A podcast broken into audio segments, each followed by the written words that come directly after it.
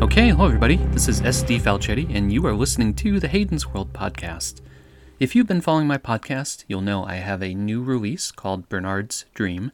It is book 8 in the Hayden's World series, and I've been reading scenes from the book to give you a sneak peek at some of the content. I'll be continuing with that theme and reading a scene today from chapter 17, which features our two engineers, Lin and Hitoshi. The chapter is titled Badges. The day, like so many recently for Lin, felt like a dream. A 5:45 a.m. alarm with the blue text Mission Day 23 beckoning. Her sleep sack beside Hitoshi's.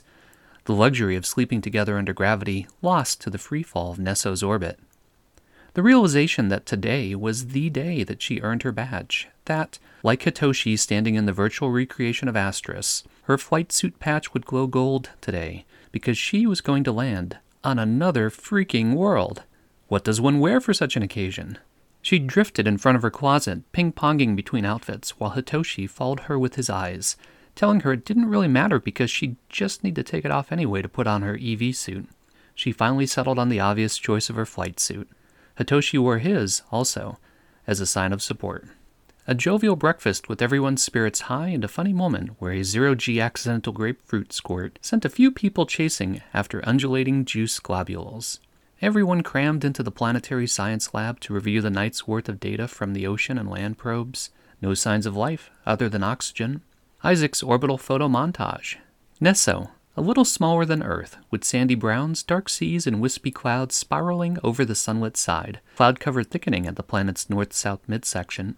Lumen 16A painting everything in dim sunset colors, with the far side of the planet backlit by Lumen 16B's faint red hues. Promise slicing through Nesso's upper atmosphere as storms raged beneath it, cloud tops reaching up towards them like fingers, then the storm slipping behind them with the wind shaking the ship and rocking Lin where she sat at her bridge station.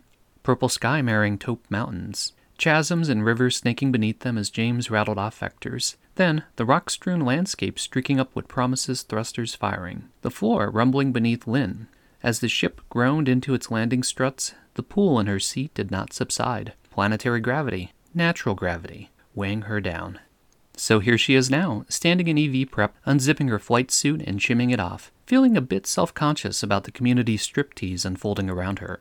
Like her, Everyone has their EV undergarments on beneath their clothing, and although they aren't much different than biking shorts and a spandex t shirt, it's still off putting to see so much skin and contours from her coworkers. But, she thinks, they're more like roommates than coworkers now, and she's getting used to it. Hitoshi gives her a hand putting her suit on.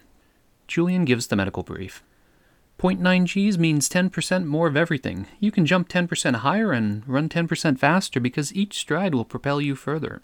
I do not, however, recommend that you run. You still have the same inertia and must accommodate. In the event of a suit breach, don't panic. The air is a bit cool and the oxygen is lower than Earth's, but you will not notice it without heavy exertion. If you must breathe the atmosphere, you will be able to breathe it just fine.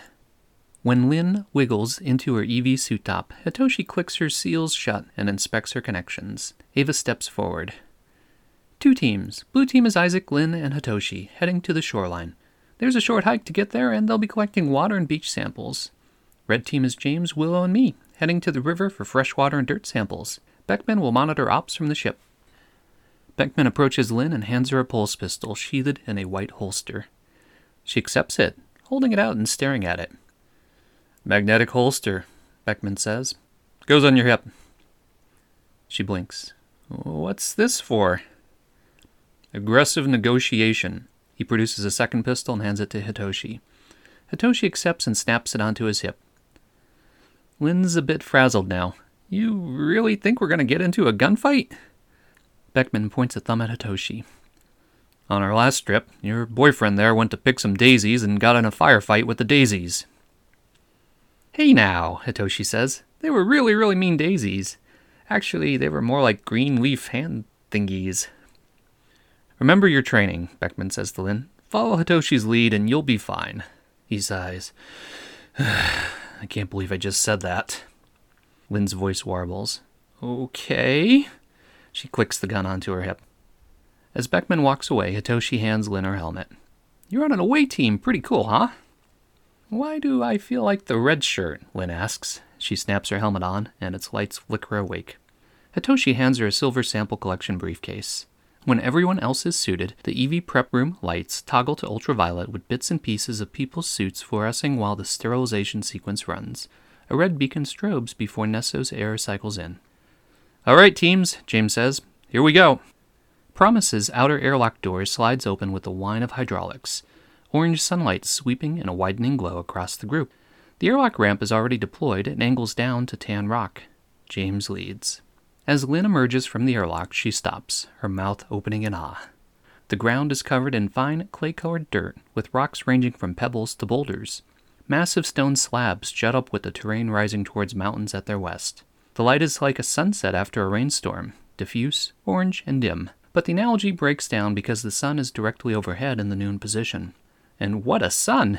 In Nesso's sky, lumen 16A is 26 times the size of Earth's sun. The star, a titanic sphere with angry orange vertical tiger stripes suspended over Lin's head like a world about to crash down through the atmosphere. Nesso's sky is a gradient from deep purple at the horizon that brightens to marine blue where it touches the star. It's a crazy Technicolor sky, the type that only existed on the soundstage of 1960s sci fi shows. But here it is, larger than life, enveloping her. Lin takes a step and stumbles. Hitoshi snags her arm. I gotcha.